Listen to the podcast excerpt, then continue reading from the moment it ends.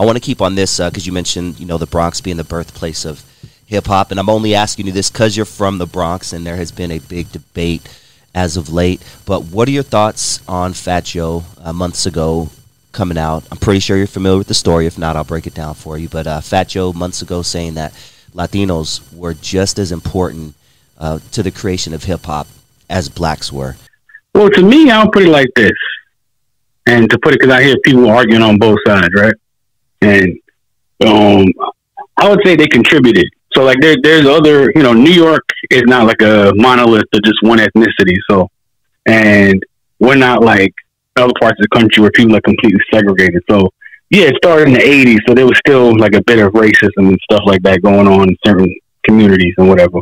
But there were Puerto Rican break dancers. There were people that were involved in hip hop that were Puerto Rican.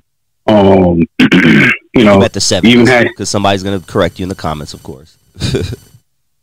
well, I mean, it's, it's basically what the late seventies, early eighties, where hip hop really took off. You know, you might have had some guy out.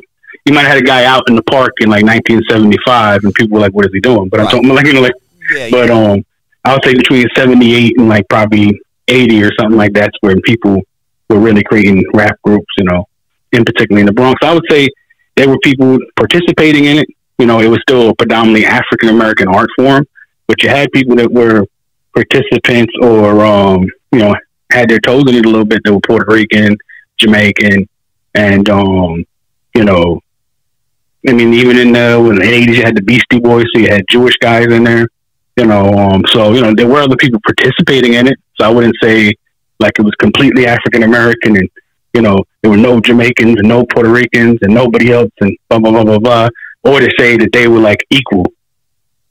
You know, there's a difference between a bunch of guys out there listening to somebody freestyling and actually particip- participating in the freestyle as well. you know what I mean? You could be at a rap show, and a rap show could be half Cambodian and half Italian, but if it's two black guys rapping, it's kind of like still a, a black guy freestyling. just, you just have fans of other ethnicities and stuff like that. So, um, yeah, I would say it was still predominantly African American art form, but there were people that contributed of other ethnicities as well, you know, and particularly like Puerto Ricans and Jamaicans and, you know, the occasional Jewish guy or Italian guy, you know, had some kind of influence. And I mean, there was a guy named Sal from the Bronx that he had a club called Fever. And, um, it was typically in the 70s like a disco club. Is and, uh, um, from the one that's portrayed in Krush Groove? I'm sure. I'm sure. I'll have to look at it again. But I couldn't be wrong. Go, go ahead. Keep going. It might be, It might be. But um, so he had a he had a, he had a club called, called called the Fever, and it was predominantly like a disco uh, club. But he saw where um, hip hop and salsa music and freestyle music were, were all like becoming really big in the '80s, and him being smart and kind of having the love for all these different genres of music, he, he was one of the first people that, um, you know, from the Italian community was like, I got a club. I want to make money. The music's cool. So he went from just being kind of a disco club to having like hip hop nights, salsa nights, and uh, freestyle nights. Because uh, freestyle music in the Bronx, I would say in other parts of New York City, was pretty big within the Puerto Rican and Italian communities where people would listen to that music. And then salsa music obviously is big in the Puerto Rican and other Hispanic communities, and hip hop in the black community. But then it also, you know, everybody loves everybody loves hip hop. so, mm-hmm. You know, so but he was he was a contributor too. Not that he was up there rapping a poem, but he was one of the people saying, "Nah, I'm gonna give them a stage." You know, like you know. And I even worked at a place, you know, come full circle. Um, I was working the place as a line cook, and um, they had these club nights there, and basically the person that would hook up all the acts for the different um, events was Sal, and he was he had hip hop artists there, salsa artists there, freestyle artists there, you know, all from like the 80s, early 90s, late 70s. And they'd be performing, you'd see everybody dancing, you know, DJ Carmelo and all them were there. So, yeah, you know, I, I would say, you know, there were other contributors to it, but it's still a, you know, an origin in African American art form. Yeah, and Disco Fever was a, uh, you're correct, it was located in the South Bronx on Jerome Avenue and 167th, and it was portrayed in the movie Krush Groove. And I think Sal was also portrayed uh, in that movie. That's a classic right there. That's a classic. Yeah.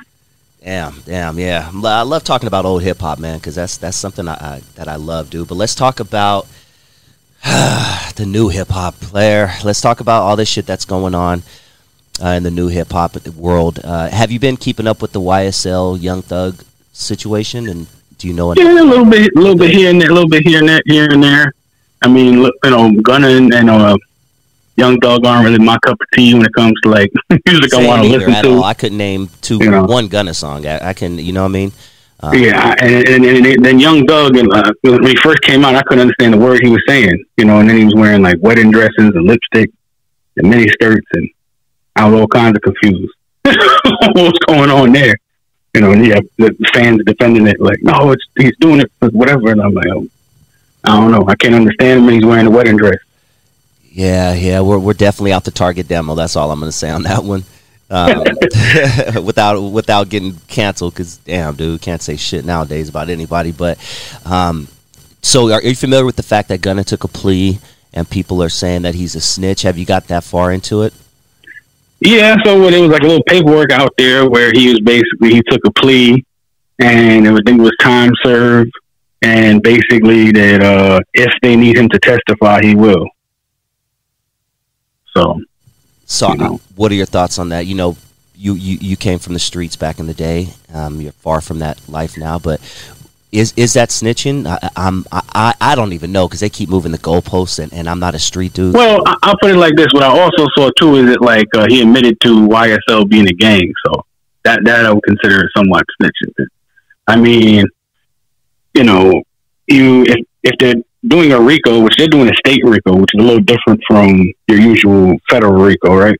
So the and, and the RICOs were originally used to go against the the mafia and then prison gangs like the Mexican mafia and the Aryan Brotherhood and you know people like that and big organizations and stuff like that. And started with Cosa Nostra, the, the Italian mafia.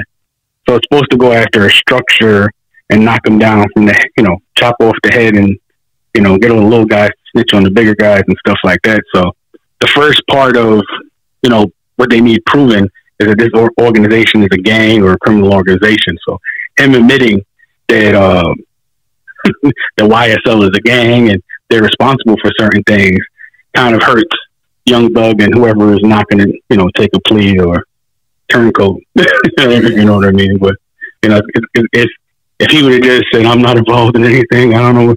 You know, you know, but we don't know what happened behind closed door, closed doors either, and all the other stuff he said because he took a a proffer agreement or whatever. So sometimes a sealed on what they really said. so yeah,